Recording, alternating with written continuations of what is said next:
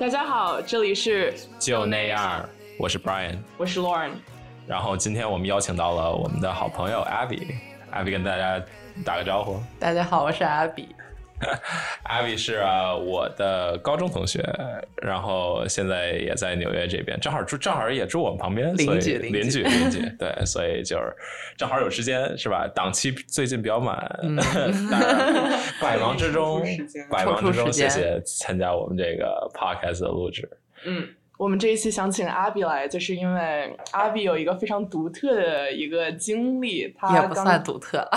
蛮独特的。反正至少要是我的话，我估计我自己不敢做。我是从来没做过。对，那你讲一讲你这个独特经历是啥呢？哦、OK，so 我8月份的时候，我大学毕业，然后当时在我工作开始之前有1个月的时间，所以我就想着说找点事儿做。然后9月份是一个比较尴尬的时间，所以说当时一直想要去欧洲，然后但加上没有人，但是我很想去，然后我有这个时间，所以我就一拍案，我就决定一个人去 solo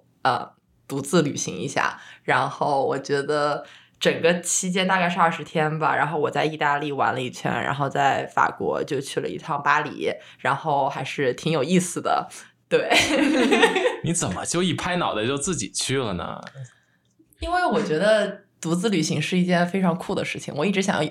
有机会做，然后我觉得当时我想的就是，如果我这个时间点不做，我这辈子都不会再去做了，因为我觉得我不会有这个力气，就是这个体力，我觉得很累，真的很累。然后我觉得我不会有这个心力，就是可能没有那么不会再有这么一个勇敢的时期去接受一个人去旅游，然后接受一个人这样子。所以我想说一个人去试试看。确实，说不定你知道在下面1年也就不是一个人了，以后就那说不准应该还是一个人。所以有一定的束缚，必须得现在在单身的大好时光赶快一个人旅游。首先独自旅行得先是只能是自己一个人，先天条件比较好，对于独自旅行这点来说。那你觉得你自己这个性格去独自旅行有什么就是因为很多人都说你必须是社牛才能去独自旅行，你觉得你自己会是这种性格吗？或者其实我一直觉得我是一个内向的比较多的，然后其实我觉得在我8月份毕业之前，我有很多朋友在暑假的时候来 visit 我在纽约，然后我很累，所以我一开始去独自旅行的初衷是觉得我需要一个人待着，就是我非常需要一个人待着。我想说独自旅行是一个非常能够接受自我，然后发掘自我，然后感激自我的一个过程，就是说的比较冠冕堂皇一点。所以我觉得完全不是需要社友才能去的。但是我就觉得对于我来说，其实我根本上还是一个比较社交的人，但是我并不觉得是一个独自旅行是一个要社牛才能去做的一件事情。我觉得就是要能够享受自己是最重要的，对于独自旅行来说。所以就相当于就是，所以你平常的跟自己待着的时候，其实是一个 recharge 的一个过程嘛？你觉得 ？I think it depends。因为我觉得就是对于我来说，比如说自己去旅行有一个很大的一个问题，就是不知道去干啥。就是那绝对不会是我的问题，因为我是 Type A， 就是我所有东西我都会安排好。我去旅行前几天，我所有的旅行就是写到每一天每一点10点钟早上我要在哪里，然后坐哪辆车去哪里，我不会觉得无聊，就是我很享受这个过程。你是有一个什么 Excel 表格？我有很多 Excel 表格。哇，就是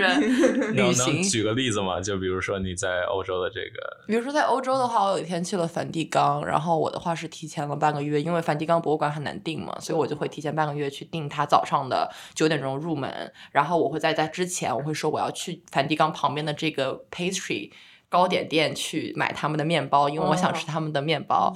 然后在之前我会想说我在我们的 hostel 就我们青旅门口去买一杯咖啡，然后就是我会 plan 到很细节，然后比如说梵蒂冈之后呢，我会想说我要去吃这个冰淇淋这个店，然后在 Google Map 上点出来，哦、然后对，差不多这个意思，哦、就是很明白。就对我来说，就是我会脑子里已经有罗马的地图了，要怎么走比较顺路。哦，就是我在后面是。从梵蒂冈啊、看完了以后，我也是就是一路走回来，然后我还就是特别的觉得、哦，我可以路过圣天使桥那一块儿，然后走回来，然后再路过一些广场，然后一些花园市场，然后慢慢走回我自己的青旅，然后我觉得这样子安排很舒服，然后也很满，它是非常独特对于我自己来设计，因为我觉得如果任何一个其他的人跟按照我这个行程，他们可能不一定会很喜欢，比如说他们不想吃我的那个面包，不想绕多一个节气去，或者是说他们走不了那么长的路，因为其实我在罗马那几天每天都3万多步吧，就是每天8点钟开始走，然后9点钟回家，然后基本上都是走路，因为罗马确实不是一个非常公共交通友好的城市，我觉得对，确实。哇，我跟你完全相反，因为我5月份也刚去欧洲，然后但是我是和另外一个人一块旅行，我们俩都是早上起床，然后早上8、9点起床，第一件事情今儿去哪儿，然后随便在小红书看一看然后 Google 上看一看然后随便决定，然后路上随便找人问，哎，你推荐去哪儿哪儿吃哪儿玩，然后就瞎走走，我觉得还挺不同的两种旅游体验。那我想问一下，就是你全程都住青旅吗？还是？对，我全程都是住的青旅，因为我还有一个理由，就是我去独自旅行就觉得我在纽约的房租够我在欧洲吃喝玩乐1个月，所以我就按照这个 budget 去的欧洲，然后如果按照这个 budget 的话，那么就是只能住青旅了。那你自己一个女生去那边不感觉危险吗？我感觉危险啊，我觉得我这1.8米大高个儿我都害怕，所以我觉得这是一个非常独特的经验。当然我住的青旅我还是比较挑的，就是我挑了已经是就是最好的青旅了，可以说是虽然不是1个人1间的，但是就是可能它的整体的条件，然后它的安全系数，包括它在的一些地方我都会很认真的挑选。Again， 我很台北，所以我做了很多的尽调功课。对，我就记得 Abby 这个出发之前，然后问了半天去哪儿，哪个城市怎么样，我就哇，就是策划的好细节，我连最后几天我去哪个城市我都没策划。那你青旅的时候，因为你自己旅行嘛，你有什么独特的经验，就是认识新的人啊，或者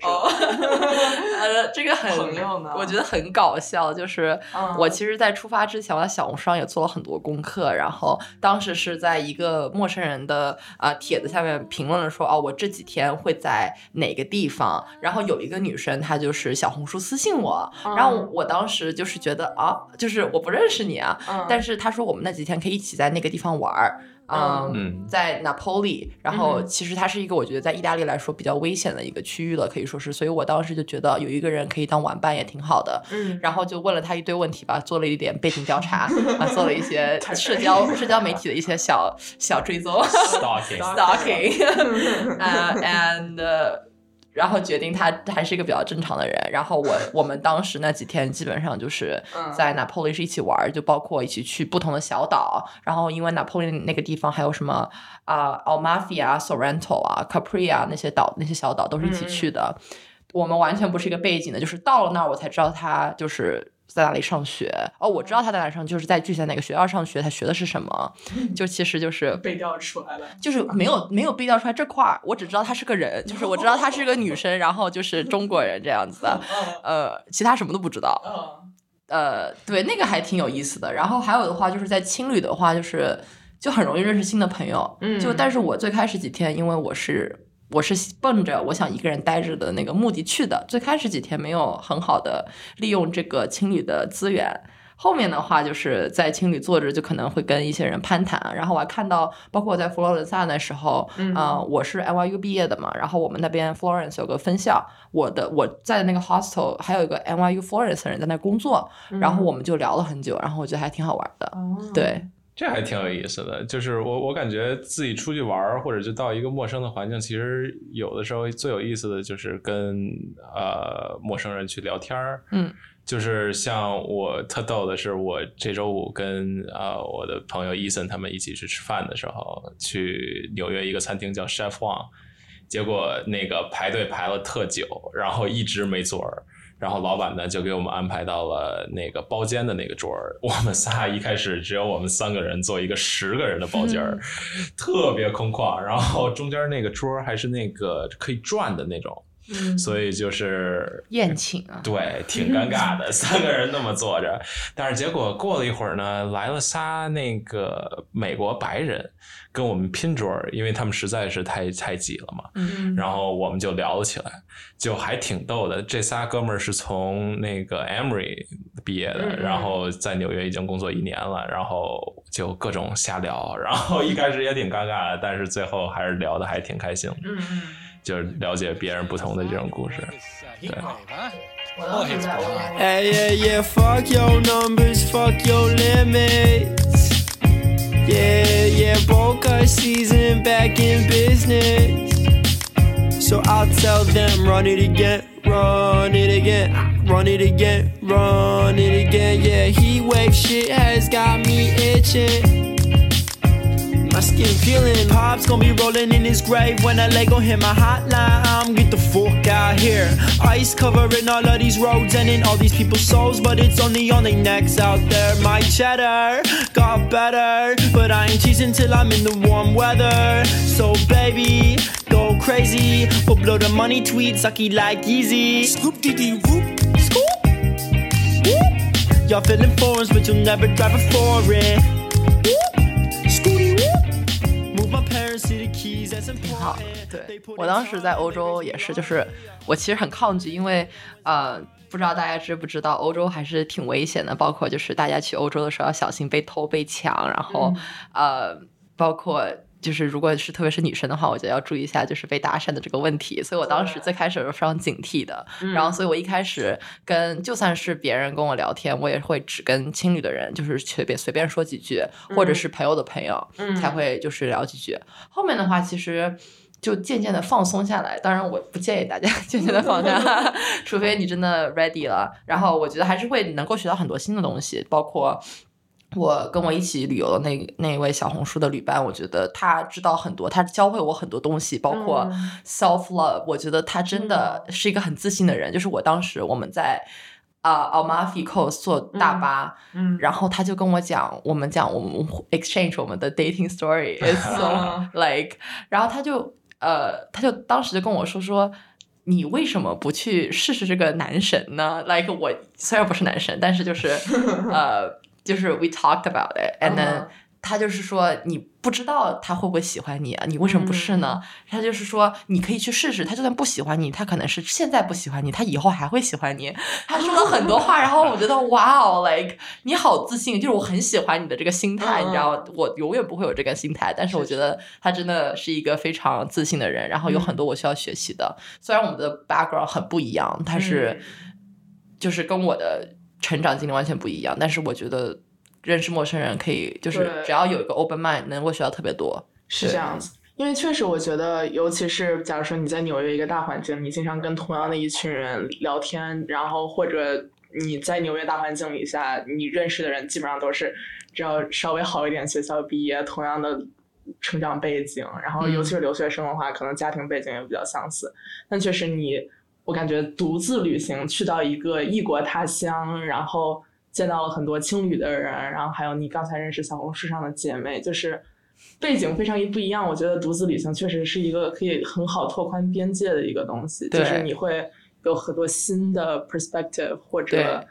我也不知道就是不同的人生见解在另外一个地球另外一端，然后能见识到，对，然后我觉得还有一点的话，因为大家都是旅客，就是你在一个异国他乡你能更好的沉淀下来认识自己，我觉得这是一个很重要的事情，因为可能这只是对于纽约这个大城市来说吧，因为它干扰比较多，但是我觉得在欧洲不仅是从别人身上学到了一些不同的他们的一些人生经历，而且是在自己的话，你可能自己在街边喝个杯咖啡或者在街边吃 pasta 的时候想到就是为什么我不是这样的一个人啊，我为什么不可以就是可以成为一个非常喜欢花的人，来打个比方我觉得就是还挺有意思的，就是对于我来说那1个月我成长了很多所以其实更像就是说你假如跟一帮人去旅行的时候更像是凑热闹，就是看到一个什么去打卡一个网红景点啊，或者有一个什么 event， 就是大家热热闹闹的去这个 event 去 experience 一下这个。但是自己旅行就更像是去关注身边的一些细节和一些体验生活的一种感觉。 对，非常对。我觉得就是我非常喜欢独自旅行的一个理由，就是我可以就是去不同的非常小的一些店，比如说就是我前一天路过一个三明治店，我觉得很好，我第二天就要去，我就会稍微改一下我的行程，然后就去那个店，然后去路过一下，可能不会去很多非常著名的景点。我觉得和一大堆一些很好的朋友旅行你是做不到的，因为你要考虑到很多，你的朋友想不想去，他们起不起得到这么早，如果他们不想去，你一个人去会不会让他们觉得有什么，就是很多顾虑。一个人旅行的话没有这个顾虑，我想干什么就干什么。就像 Lauren 刚刚说的，就是我其实也有一部分时间是这样，就起床我就会问我的朋友，我说你推荐在这个地方干什么，我就去干什么。我在巴黎那几天其实是这样的，是吗？然后我觉得还很随性，就是我其实不太喜欢我的泰培，我觉得我太太格式化了，就是这个东西如果我不能把它 check out my to do list 我就很难受。所以我当时就是包括在佛罗伦萨还有在巴黎那几天，我是故意没有非常认真的去安排，虽然很痛苦，但是就是确实发现了很多，就是如果我自己提前安排，因为我对这个几个城市不是很了解，我安排不到的地方，所以我觉得还挺有意思的。对，所以整个旅程你自己独处下来，你感触最深的一个 moment 你可以 share 一下吗？或者你觉得在这一个情境里，我感觉到 I'm fully living the moment as myself， 就是让你感觉到就是自我认知的感觉非常的强烈，有这样子的 moment 吗？自我认知非常强，就比如说我感觉至少我去欧洲的时候，因为我当时也是最后几天，因为行程我当时是想飞加拿大然后回美国，但是就是因为我是一个非常不太配的人，非常的随性，我完全没有查加拿大这个转机是需要签证的，所以我就得临时改飞机，所以我就和我的旅伴，然后我俩就分开了，分道扬镳了。所以相当于最后一周，最后5-6天我也是自己旅行的一个状态。然后我当时在罗特丹，然后就是也是走走逛逛，然后自己就是 explore 自己想去的小店，自己想去的美术馆，自己想看的建筑。然后我真的觉得那一刻就是非常自由，生活状态是真的是我最想达到的生活的状态。我觉得那种是非常自由，是让我觉得就是非常开心的一个 moment。 然后加上我有一天就是坐在一个喷泉旁边，然后我就看那个阳光洒在喷泉上，然后广场上非常多人熙熙攘攘，就是当时是一个很热闹的场景，就是所有人都是有伴侣或者家庭一起旅行，但是我自己一个人坐在那里，我也感觉非常的充实，非常快乐，就我不感到孤单。对，我觉得对于我来说，我有你这个 moment， 但是感觉这个 moment 是我独自旅行的每一个 moment， 因为我会就是打个比方，就是你刚刚说的坐在广场，我基本上每一餐都是坐在一个广场，要么是在一个餐厅里面，因为所有欧洲它很多餐厅它都是对着广场的，所以你会就是看着广场，就跟在广场没有什么区别，就坐在广场就是坐你旁边，你知道吗？就是 outdoor seating， outdoor seating， yes。 然后要么的话就是我会在一个小店，比如说我看着还挺不错的三明治店，我就买了，然后就坐在广场那边，就是坐在教堂旁边坐下，然后其实它是一个比较 mixed feeling 吧。我觉得一半是觉得很孤独，因为看着很多人就是他们都有旅伴，对吧？一半的话就是很享受自己现在这个状态，因为我觉得真的太舒服了，就是我想干什么就可以干什么，然后我想吃什么就可以吃什么，这是最重要的。对，这是最重要的，在欧洲吃的真的很好。然后让我想一想，我觉得还有的话就是可能感触最深的话，可能就是自己可以在街边，然后看着人来人往。我很喜欢的一件事情就是 people watch， 我在纽约也很喜欢干这件事情，但是在欧洲特别好玩，就是我觉得在欧洲 people watch 的这个是一个大家都会喜欢干的事情，然后我觉得还挺好玩的。对，然后我觉得那种时候是我最 enjoy 的时间吧，就是我觉得 fully living myself。 我觉得其实我也是那种特别 type A 的那种，就是我会 plan 很多今天要干什么，或者就是比如说这次出去玩会要干什么。但是像上周的话，我专门去体验了一下，自己去 Williamsburg， 就完全几乎没有任何 plan。我知道我可能要去这边去一个咖啡厅 ，and then like walk around and then like check out like some stores，that's probably it。然后我就自己去了一趟。And that's the first time I went to Brooklyn. Wow, good for you. 上一期咖啡说的，说 Brian 要去 Brooklyn, finally he went. 对，然后其实还挺有意思的，因为我走着走着，然后就其实它已经跟曼哈顿的感觉不太一样了，就比较没有那么 like busy in general. 然后但是我进了一家店，那个家店叫 Black Brick Coffee，然后其实它特有意思的一点呢，就是它墙上有一个纸条写着 You have worked so hard throughout the week, please turn off your computer and laptop. And there's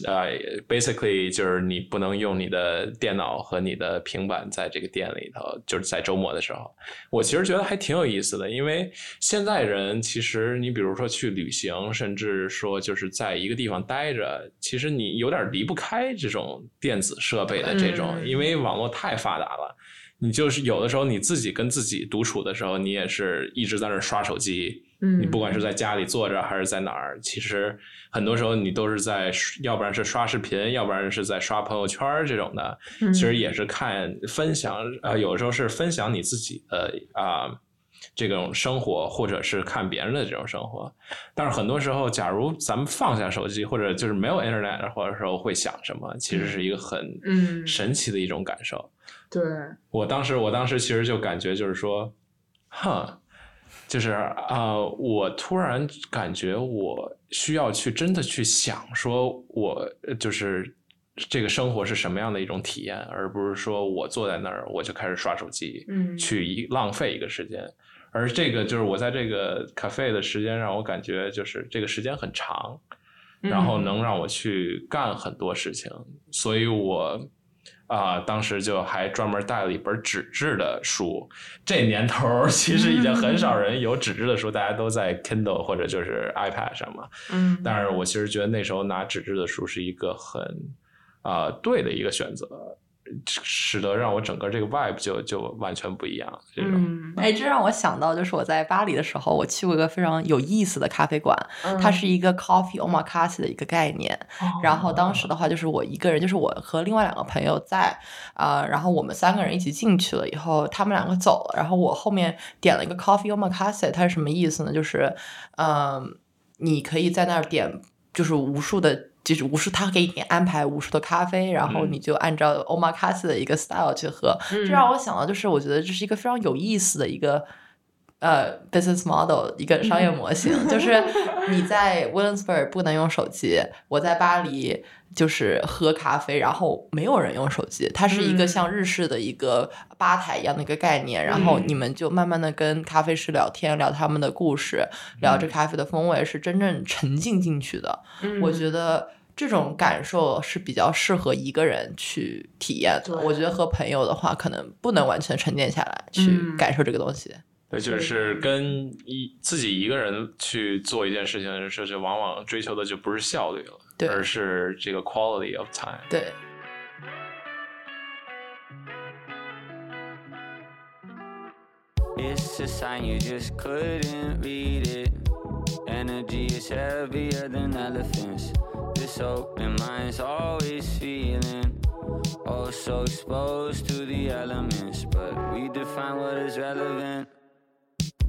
，The blisses all started settling, I'm trying to be a resident. It's so inviting, but can you hear the moon?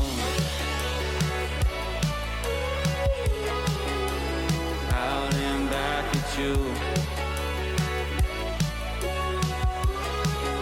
but can you hear the moon? 那我想问，就是你们和自己独处的时候，或者是旅行，或者是自己一个人去咖啡馆放松看书，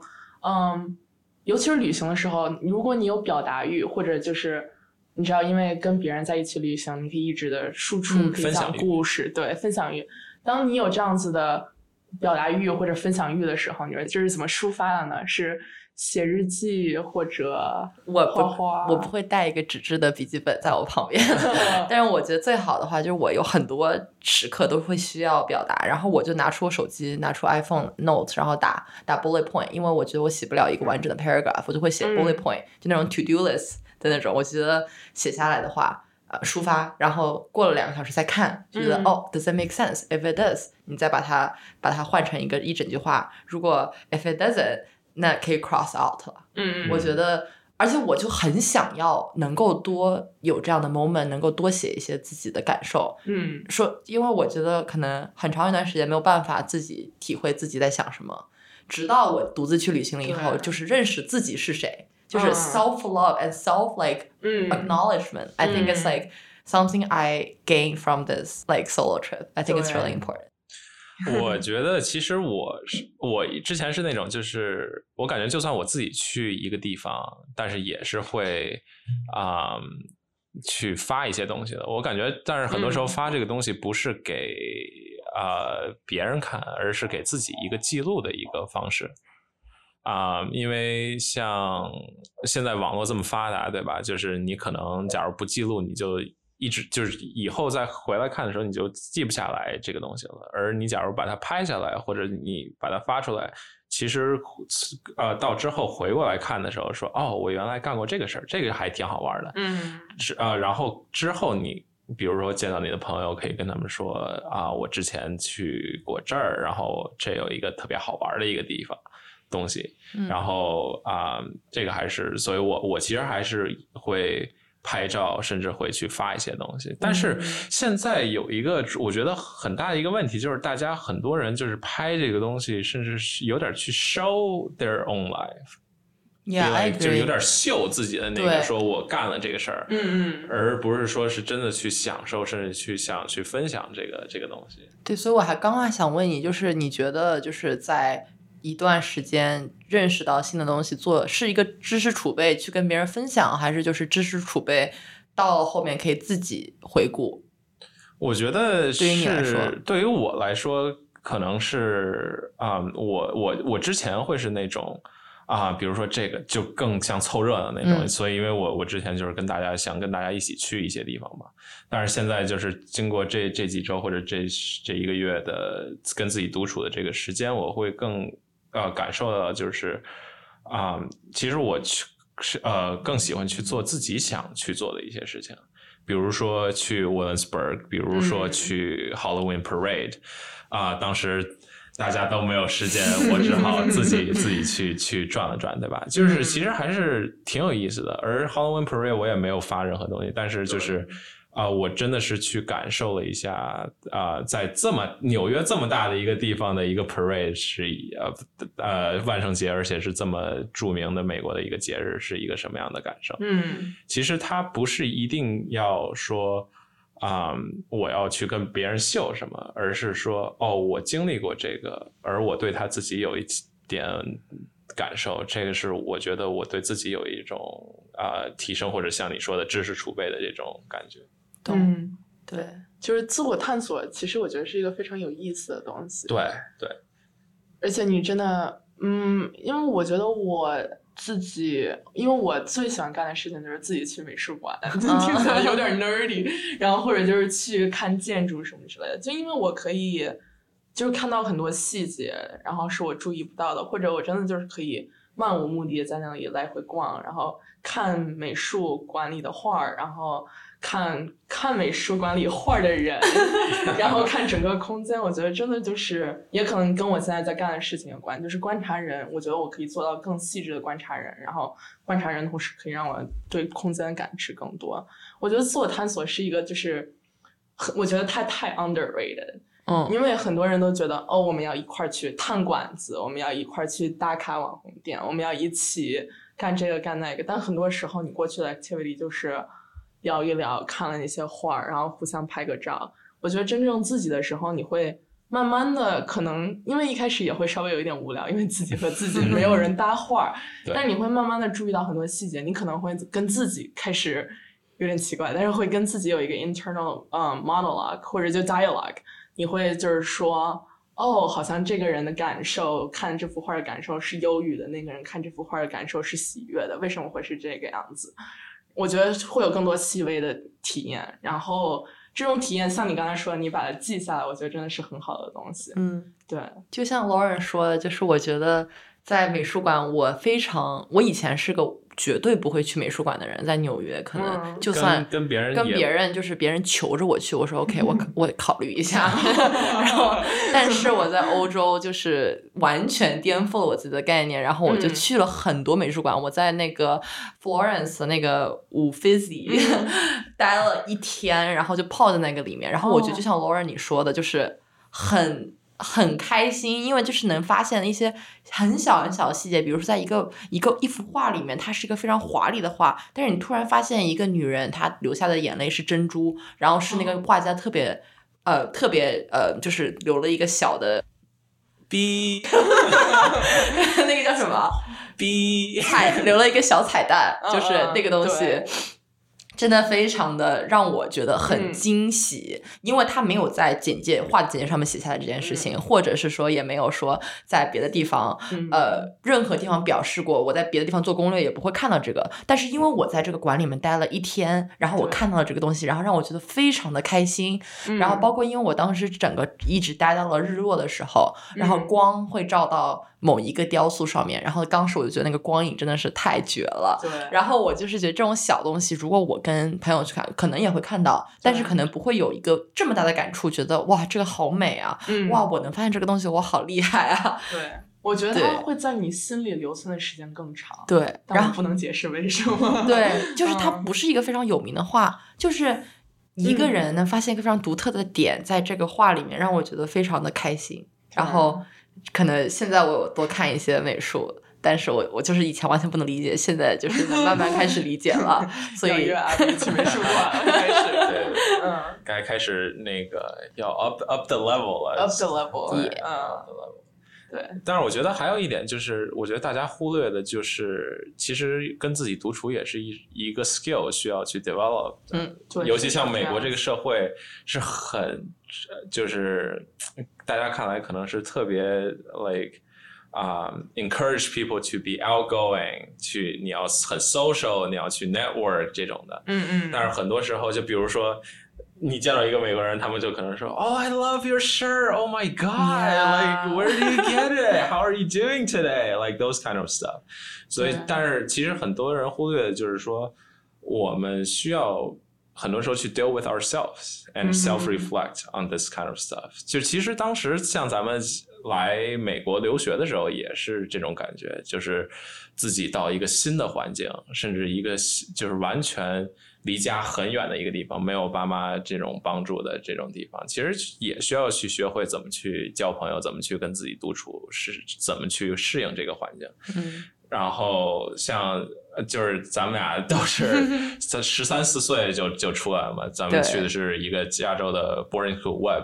然后那时候就其实谁都不认识，我不知道你，但是我那时候其实英文不是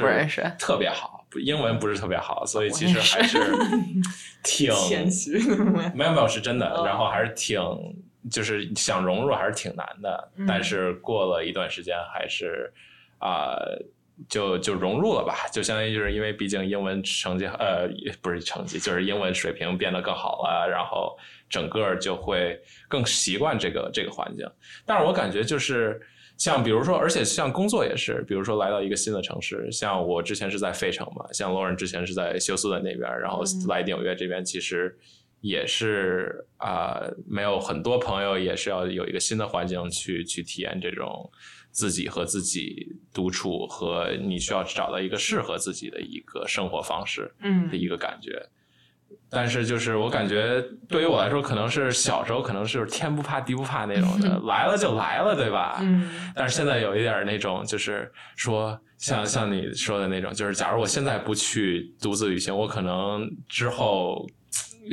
就是要不然没这个机会，要不然就是可能没有这个胆量再去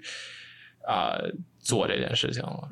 是这样。我还有一个感触，就是因为我觉得可能在中国大环境，就是你像我们整个国家的设置，或者就是古人的话都是就是以集体主义为主，就大家都喜欢凑团子一起干事情，然后像我高中和初中都是女生都要上一个厕所间，你知道吧，就是贼亲，然后干什么事情都要一起。然后到集体主义，我觉得在美国更强调个人主义，就更是 individualism, right? 所以我觉得可能我刚来的时候感受就是有的时候我也需要 push 自己去干自己想干的事情，或者说去接纳自己一个人出去吃饭，然后出去探索。我觉得还有一个很大的感触就是因为我们在大学其实学校或者你们在高中，其实我不太确定你们在高中，但大学整体的环境它还是有各种 events, 各种社团活动啊，各种 party 的活动，让你跟一群人聚在一起，所以你还是很轻易可以和一个团体一直在一起，你会有一个 friend group、对。但是真正我觉得你开始工作或者你换到一个新的城市，尤其是像我和 Brian 我们俩来到一个完全新的城市，开始重新 build social network,我觉得这对我一开始也是一个挺大的挑战，因为自己独处的时间真的多了很多，而且你真的如果不把自己 throw out of there and then try to meet new people, 真的是很难很难，你就只能自己一个人干大部分的事情。而且尤其是工作，我感觉就跟上学不太一样的一点就是像Lauren说的，在学校你有很多的 event 你可以去，你可以认识不同的人，但是工作其实你每天的 routine 就是加 office 然后周末的时候有可能会加班，有可能就是反正自己待着嘛，其实你需要给自己找很多事儿去找乐子去看、我记得之前 Abby 你是不是有一段觉得就是自己好像不知道在这边要干什么，是不是在暑假的时候，暑假就是这个不知道暑假干什么还是未来要干什么，不是就是自己和自己哦，就是自己应该有啊，就是我经常会这样，但是我从小到大就是觉得啊，我可以一个人待着，因为我跟 Brian 的经历很像，但是其实就是我最开始的时候是在另外一个学校，包括自己先适应了，然后再转到 Web 那边，然后其实在这个暑假的话确实有一点，因为觉得一个人待的时间太多了，包括因为我的项目的话，因为我大部分朋友我们都是5-6月份就本科毕业，然后我的项目是还要上3个月学，拿一个 master 的一个degree, 所以我要一个人上这个学，包括我在这个项目也不认识很多人，所以我每天就是像 Brian 说的，可能就是每天去 home office, not office, school, and then come back,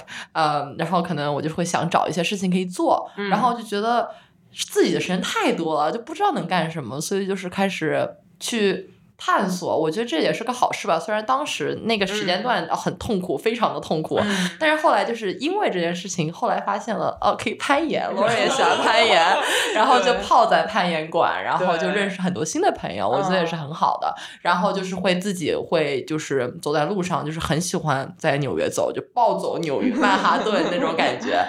就是很夸张。说到攀岩，我确实，因为我一开始也都是我一个人去攀岩，因为Abby 在 Vail 拍，我在 BKB 离这个他们现在住的地方比较近，然后我也不认识任何人在 BKB。Vail 是在 Brooklyn， 在 Green Point，the best part of Brooklyn，the rich part。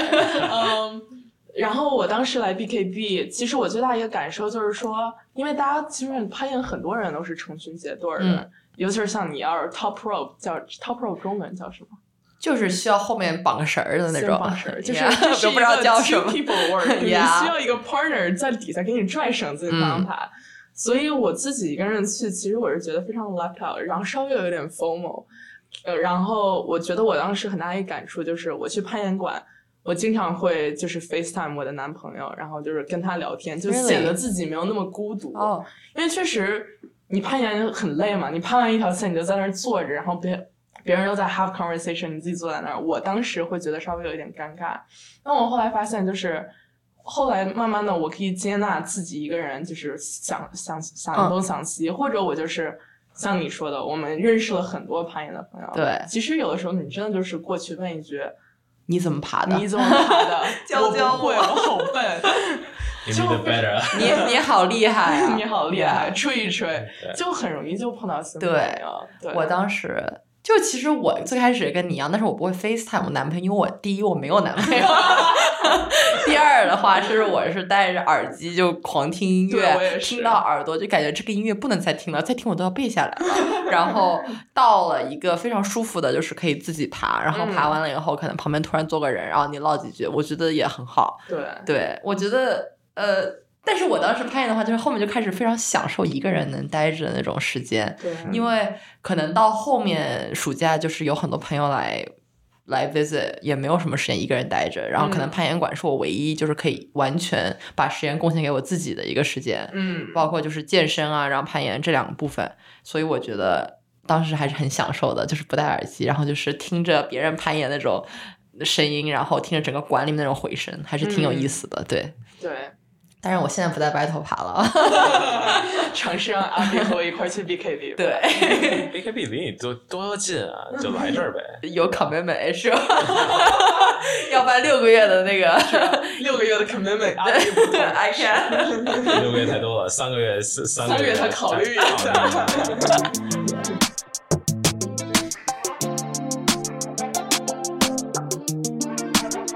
Come on You try for me I can't do no better far as I can see The best love story you could write When you put that ring on you sign up to die for me So you know we gotta keep this thing alive In the dream team strong I'ma be the shoulder that you lean on This is a real love theme song Yeah, yeah, yeah, yeah So they better sing I drop dead before I ever find a better thing That's what forever means 但是比如说那你们去旅游的话，下一次旅游的话，你们会考虑比如说假如自己去的话会去什么样的地方呢？比如说去更偏 nature 啊还是更偏城市的这种 Definitely nature I think 因为我们在纽约生活，所以我可能去旅游会想去不同的地方，包括我觉得之前去夏威夷，然后去hike，我觉得很好玩，我觉得可能会想去各种更多的这样的一些地方。可能下一个 destination， 我最近在跟朋友讨论的是去Joshua Tree National Park，I wanna go there。然后那个地方 Would you go alone? No, I wouldn't wanna die 对，这就是假如说你一个人去的话，一个人去吗？因为我觉得确实 No， 一个人去 nature 是一个挺吓人的事情。对 I don't think that's a good idea。 但是我反而会我可能分 period，就是我假如最近很累就是内耗很多的话，我可能会选择去 nature 这种地方。然后我其实特别喜欢干的一件事就是看YouTube 上那个 camping vlog。就是有点就是他们自己去真的我们都不知道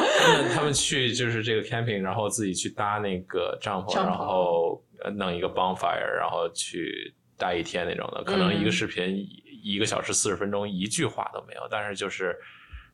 在那儿就是一个 camping 的一个感受。我感觉很多时候就是虽然自己没有这个就是冲动去真的去干这个事情，但是其实看这个很向往，这是一个我很向往的一个事情。但是像你说的，就比如说平常假如是自己去旅行的话，可能会更偏向 city 一点，因为首先第一干的事儿可能会更多一点，第二是就是毕竟是每天或者就每一个点发生的事情都不一样，对，所以能还有就是能发现挺多新奇的事情。对，我觉得要我的话，我应该是肯定会选择去一个城市。对，一个人肯定是去城市吧。对，确实更安全一点，就主要是安全原因。但如果真的要去玩的话，就是说如果很安全，可能会想去一次冰岛。因为我觉得冰岛，我当时是跟一堆朋友一起去的，但是当时我们就是最后。尾声的时候，我们的大巴在开回冰岛的首都的时候抛锚了然后当时还是暴风雪，然后当时我们有一段时间那个司机就问我们说要不要下去自己站一会儿，我说可以，我想站一会儿然后我当时就耳朵里听 Post Malone 的 Why Everson 然后我就看着那个雪，然后觉得哇好孤独好爽，当时可能就埋下了一个想要自己旅行的一个心锚在那里。但是我觉得在冰岛的话，真的一个人旅行可能也算，它是算 nature 的。我觉得自己如果能开个车，然后去环岛游，看一下极光，看一下那些冰洞，然后走走看看，看一下那些自然风光，我觉得是一个很好的体验。我觉得不管是一个人去，我觉得一个人去的话更能体验吧。当时我站在雪里面，就是暴风雪砸在我脑袋上的时候，还是挺震撼的，可能物理震撼还有心理震撼都有。对，所以假如那个钱和安全不是问题的话，你会去就是毫无目的的去一个地儿去走吗？当然了，为什么不呢？钱和那个什么都不是，为什么不呢？就是，比如说你像冰岛这个地方，当然了，冰岛我觉得我肯定会再去一次的，因为我第一次去的时候是跟着旅行团去的。我觉得如果能跟三两好友，或者是我一个人，就是我车技练好了一点以后，我一个人去的话，我是肯定会再去一次的，就是自己开车，自己看看，按照自己的节奏走。对，感觉独自公路旅行就是一个不错的 idea。对呀，我觉得很酷。对，但是其实还有一点就是说，你是不是独自旅行或者跟朋友，还跟你这个旅行的这个 partner 很有关系。我感觉，就是跟你一起旅行的这个人或者这一个 group 的人，是不是很能玩到一起，甚至就是大家的性格很像呀。然后这个所以你们觉得就是比如说一个旅行里最重要，就是这个 partner 最重要的一个 quality 是什么？因为我是觉得如果你跟一群朋友出去玩，你其实也可以感觉到非常的孤独，就是对，这是真的。所以我觉得它 it's really tricky。因为我感觉现在很多的时候，就是比如说你虽然有一堆朋友，但是很多时候就可能是那种酒肉朋友，就是你真的只是喝个酒什么之类的，但是你说你真的跟人家去玩，你不是那么的轻松，是吧？我觉得我知道的答案了，就是你觉得你能跟他们在一起的时候不说话吗？就是你能接受不说话。我觉得我很大的一个部分，我跟一大堆人一起玩的时间，我很累的原因就是我一直要当那个捧哏的，我觉得很累。我觉得就是我是捧哏的，哎，我也会逗哏，有的时候哎对胖子，就会觉得很累。但是如果我其实我一直旅游都会跟我很好的朋友，我跟我很好的朋友是我们可以不说话，然后就是想干嘛干嘛。我觉得就是你要跟他在一起很舒服，不管是说话还是不说话。所以我觉得就是能不能达到这个点很重要，对，其实我觉得还是挺好的一个问题的。就是跟陌生人，你会觉得就是不聊天就有点尴尬，对，但是跟真正相处很舒服的人，就是两个人就在路上各干各的，然后自己瞎看，然后慢慢走，一句话也不说，也感觉非常开心。但是我觉得挺有意思，就是其实我这一次 solo trip 之后学到一个最大的点就是，尴尬的。只要不是你就是别人，所以我现在学会一个点就是我就算跟陌生人我不想说话我就不说话，对，然后我就是我也不觉得尴尬，因为我觉得话语之间有一点停顿是非常正常的事情。我觉得这件事情很多人没有意识到，就包括我最近刚开始工作的时候，很多人 social 他们都很累，然后我很清楚的看到就是这是2年前的我或者2个月前的我。我觉得就是 just take a break, just take a break, you're okay, yeah. 我觉得还挺有意思的，对。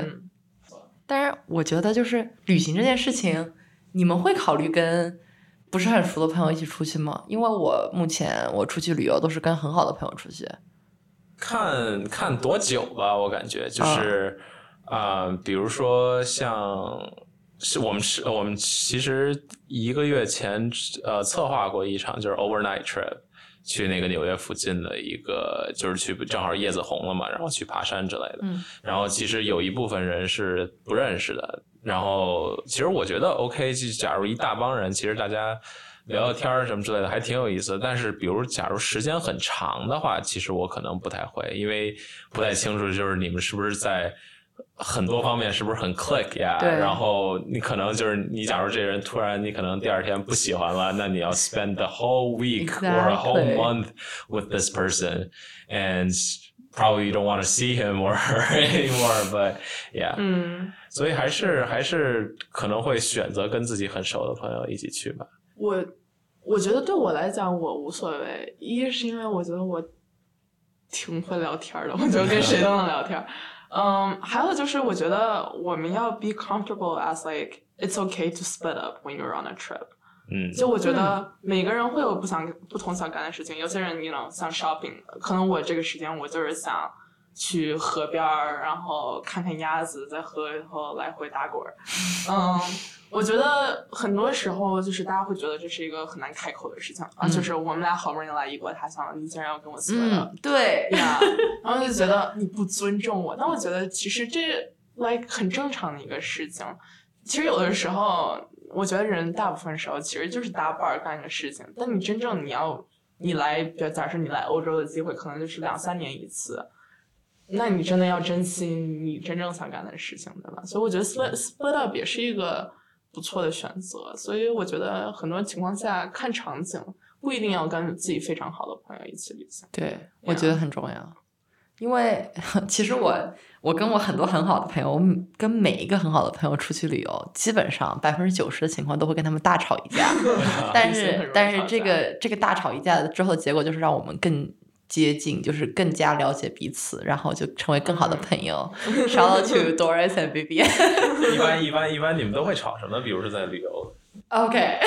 比如说和我一个很好的朋友，因为夏天我很热，我就会很不耐烦，然后我就非常讨厌别人碰我。然后我的朋友就是我很好的朋友，他可能比较他的 love language 可能是 physical touch，yeah， and then my love language is not physical touch。我承认了，我们要现在讲吗？还是等我讲完这个故事讲？你慢慢讲。OK， 然后呢，他就会想要碰我，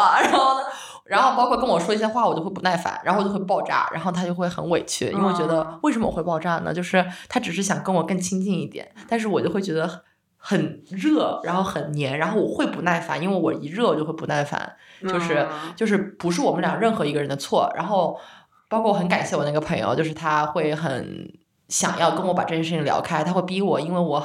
一个很大的毛病就是我喜欢冷暴力，我就不说，我就跟他摆个脸，我就好，可以，没问题啊，然后我就生气了，但是他就逼我跟他讲开，然后有这样一个机会的话，我们可以讲开，然后成为更好的朋友，因为我旅游的初衷就是我想跟好朋友出去玩，我们会很 comfortable， 但是到旅游的时候会发现我们住在一起24小时都在一起会有很多的问题，然后需要解决，然后就是两个人或者几个人出去总归是要有一些人能够主动的去提出我要来解决这个问题啊，然后大家一起来讨论一下它。对，所以其实很多时候就是比如跟好朋友在一起的时候就不用那么装，或者就不用那么迁就彼此，有问题就说了。对，一定要说。对，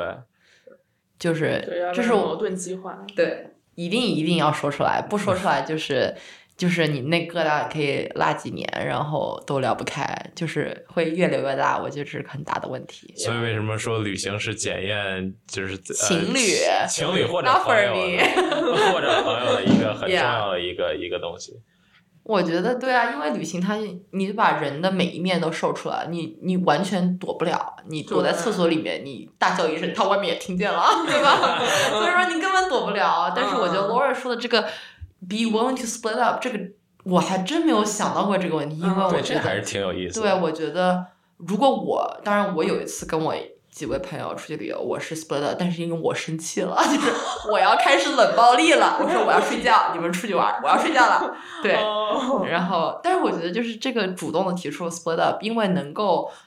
认识到大家都有不同的爱好，有不同的想要去干的事情，真的很重要。我觉得这个事情就是一定要。就是最开始的时候最好就是说清楚，就是说不清楚后面说也行，但是不要不说，对，非常不好。对，其实就是很松弛的那种感觉，就不一定非得就是说我们大家一起来玩了，一定要大家一起干所有的事情。对，就自己该干啥干啥，想玩什么自己感兴趣就去呗， 对吧？我觉得很大一点就是我最开始就是会想，我这钱都花了，我得要每天就20小时都得干点啥，你知道吗？后来的话，我觉得像 Brian 说的松弛感这件事情还挺重要的，就是你其实如果不努力，不那么认真的安排那么多事情，其实可能会获得更多。然后能够有一些时间，比如说你本来说1个小时留在这儿，但是我说不，我就要留5个小时在这里，你可能会发现更多。对，说回来就是，其实上次我去 Williamsburg 也是这种感觉。然后就是我就是路过一个beer garden， 就是他们当时正好是那个 Halloween weekend 嘛，然后有一堆 party， 然后真的是里头人各种，又有 live music， 又大家在他们那个院子里跳舞啊，各种的，就还是挺好玩的。然后我在那儿待了差不多半个多小时，然后就看他们这种 interaction， 所以还是能发现很多特别神奇的东西。你还一个人去了 beer garden 吗？我在对我就自己一个人进去了，虽然没点酒吧， wow， 但是因为是下午大下午的，所以我就不喝了。但是就是大家已经嗨了，大家已经嗨了。你在这儿已经是是，我喝可开心了。下次就是有酒就去是吧？yeah。 嗯，我觉得喝酒这件事情不讲时间，有这个心情就得喝，不然以后就没有这个心情了。我现在头疼，我只想说再也不喝酒。你这么说，下周又得喝。对，嗯，那你们还有什么就是觉得自己独处可以干的事情吗？我觉得首先要把心态摆正，所有事情都可以独处。对于我来说，就是其实刚刚 Brian 说的时候，我就想说了，我觉得我非常习惯独处这件事情，包括可能是因为我13岁。不到就出国了，然后当时可能坐飞机还算个 unaccompanied minor 这种事情，就是所有事情都要自己干。然后我觉得所有事情就是吃饭，你每天要干的所有事情都是一个人，非常正常。我不太能理解，其实就是大家说必须要找个人去一起干这件事情，可能有一段时间会觉得就是我是间歇性的，可能就是有2个星期会觉得不行，我得找人陪我吃饭，我得找人陪我攀岩。后面的话就是一起就是觉得一个人很好，干什么事情得吃饭，去 explore Williamsburg， 去攀岩，去健身，去工作，去看一个美术馆，去 Central Park 慢跑，在那儿 picnic。都可以啊，对吧？我觉得要摆正这个心态。对，因为不是有一个，就是美国这边有一个 concept， 就是 take yourself on a date， 就是自己跟自己约会。像 Brian 基本上就是自己跟自己约会，是吧 ？I love it， 所以我觉得这是一个非常好的 idea， 就是你真的可以慢下来干自己想干的事情了，真正的了解自己，to be more like，更注重自己真正想要的是什么，或者当下最需要的东西。因为我觉得确实跟别人在一起，可能你的欲望会发生改变，或者你的需求也会发生一定的改变。对。那就假如说，那你们会去，比如说纽约周边的一个小镇 solo trip 吗？Like on the weekend， 会啊，我跟我一个很好的朋友，其实虽然我是跟他去的，我去了 Long Island 的一个酒庄，然后我们去那边喝酒，然后吃饭。我觉得 OK， 喝酒主要 ，it's a minor part，OK。然后，但是我觉得那一部分就是，虽然我跟我朋友去，但我觉得完全是可以一个人去的，就是。纽约周边所有的事情，包括像 Brian 去的那些 hiking， 我觉得为什么不能一个人去呢？确实 ，ask yourself that， like 为什么不能一个人去？对吧？当然，我觉得在 solo trip 最大的一个问题就是没有人给我拍美照 ，like no one can record 我美丽的我。那你的压力是怎么拍出那么多美丽的你的呢？你就是问一下路人，就是 picture please 。但是有一个问题，欧洲就是我觉得有点 sketchy， 就有人拍照，就有人偷。对，就是他会说你想要张照片吗？然后他就会你把手机给他，他就可能会拿走，然后开始对，所以你就要看嘛，你就看，要么首先就是有一点 racist，but like 找个 Asian，you know，chance of them is quite low，because 他们可能都是因为是在欧洲嘛，大家都是游客，然后的话就是。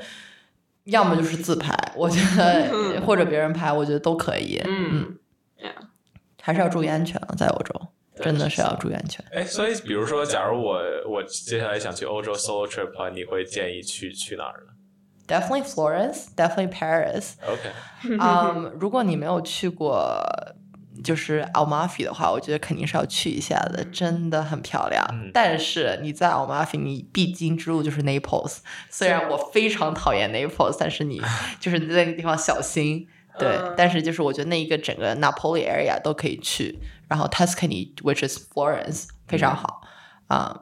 我觉得你没有必要去 Rome， if you don't have to go to Rome don't go。 Nice， 这样吗？为什么 hate on Rome？ I don't hate on Rome， I just 我觉得它就是 overrated， yeah it's very touristy， and then 它的 museum 就是虽然有很多东西，就是 like 梵蒂冈很好，但是我觉得 Florence is like 所有地方都比 Rome 好，因为我觉得 Florence 更像就是它是小嘛，小镇，我觉得真是非常惬意来回走。对，你就可以，我在 Florence 完全没有坐任何公交，我完全是走的，就是走到河对面，去老桥，去米开朗基罗广场什么，都是自己走，然后包括能看到一些美术馆啊，一些雕塑啊，大卫啊，都在那里，我觉得还是挺好玩的。当然我没有那么多时间当时，所以我就还有肯定还有别的地方，说威尼斯我没有机会去，米兰我没有机会去，像什么五渔村没有机会去，但是肯定会想去，肯定下次继续，也留一点遗憾才会想要继续去嘛。对对，我这次去罗马其实还挺惊喜的，因为我就没住游客中心区，我住的是郊区，就是一定要坐地铁和大巴才能到中心游客区。因为我们当时就是选的那个 hotel 也不知道怎么选的，因为我太随性了，我真的就是不做任何功课瞎选，所以选的 hotel 就稍微有点偏，坐车可能要1个半小时才能到中心。但是我们当时住的就是很罗马生活那种居民区，就是它相当于那个酒店是居民区里的一个楼改的，然后那个居民很像国内的小区，然后就是有那个晾被子的，然后所有人，意大利人所有人的阳台都有花，各种各样的花，然后那个房子就很像那种就是有一点像 social housing， 就是它稍微便宜一点的住宅楼，然后整个小区有人遛狗，然后有那种小餐馆，然后大家一块吃饭，然后餐馆里头也没有人，也没有 English menu， 没有人会讲英语，我觉得就是也是一个很不一样的体验。对，就是很 local， 很小资的那种。对，而且你真的很欧洲的感觉。对，而且你们真正跟上班族一块挤地铁，然后去到城中心，我也是一个地铁了，对，真的很痛苦，挺酷的感受。对，哎，我也去了，就是我住的地方就在斗兽场，离斗兽场要走20分钟，所以到游客中心要走40分钟这样子。但是我当时就是我太想攀岩了，所以我去罗马的一个攀岩馆，然后可能就是就是也要坐大巴才能到。没有，我就到那儿了，然后我就很想攀岩，然后我就去了，然后也是就像你说，在一个罗马的一个什么居民区，就是我当时还觉得挺害怕的，我想说我这是哪里？坐了半天车到那里。对，是对，然后到那里没有人会说英语，然后我就说啊，然后我要做那个，我要攀岩，我就是 climb， 他说然后就没有什么别的，但是我觉得还挺有意思的，就是我一个，就是我不知道，就是大家知不知道，可能在纽约的攀岩馆80%以上都是亚裔的脸，然后在罗马的时候我是唯一一个亚裔，然后那边就是很少女生，而且然后我当时就是坐在那里，我就感觉有点也不是害怕，就觉得鹤立鸡群，还挺有意思的。我觉得这种也是只有 solo trip 才会发生的事情，就是就算是我跟 Lauren 去，我觉得我也不可能就是突然我说8点钟说你想不想去攀岩，咱们走吧。人有病，对，就是睡了，就是好人来罗马你攀岩，对啊，然后真的是去哪儿不好，非得来罗马攀岩。你攀罗马城墙，说实话，我看到几个城墙说，哎，这感觉 it's a good hole 的，yeah， OK， 那我们就是。我们都知道，就是有一个什么孤独等级表，就是说，国际孤独等级表，像第1集就是一个人逛超市，第2集就是一个人去餐厅，第3集一个人喝咖啡，第4集那 Brian 已经干了一个人喝咖啡，我觉得一个人喝咖啡还挺很正常，很正常。对，然后第4集一个人看电影，第5集一个人吃火锅，第6集一个人去唱 K。7一个人去看海，第8集一个人去游乐园，第9集一个人搬家，第10集一个人做手术。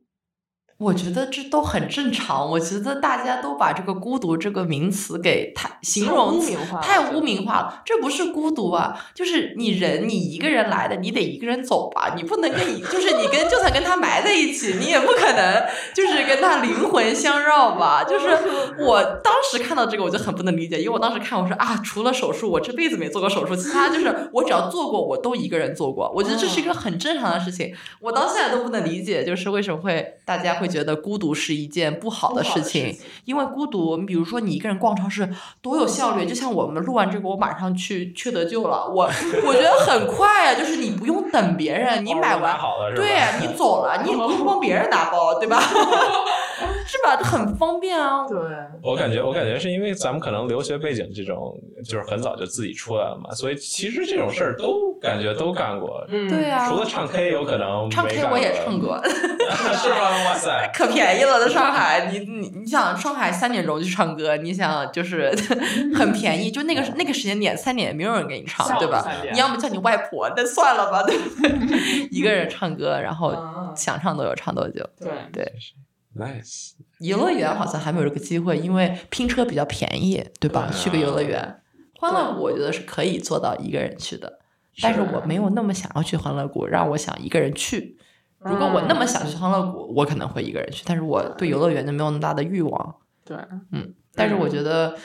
最大的 takeaway 就是不要觉得孤独是件不好的事情。我觉得跟一个人、跟自己相处，你只有自己爱自己，才会有人会爱你。对吧？嗯，是。因为我觉得，其实我觉得这个词不能说是孤独，干这些事情其实你是 like have autonomy， 就是 autonomy 可能中文就是自治权，但这个是更 political term。嗯，那它相当于就是说 autonomy 就是说 you have the ability to live according to your own reasons or like your own motives。所以我觉得这些干自己的事情，就是我想干这个事情，我就自己去干。所以其实 like。It's not loneliness. It's not a bad thing. It's freedom. It's freedom. Do you not get it? Like, yeah. Are people just like normalized to be restricted? Yeah. Yeah. 最后送大家一首歌。隐形的翅膀。没有，送大家一首会在一般自己 travel 的时候会在公路上听的歌吧。没有什么能够阻挡。自由的向往，天马行空的生涯，你的心了无牵挂，穿过幽暗的岁月，也曾感到彷徨。当你低头的瞬间，才发觉脚下的路，心中那自由的世界，如此的清澈高远，盛开着永不凋零蓝莲花。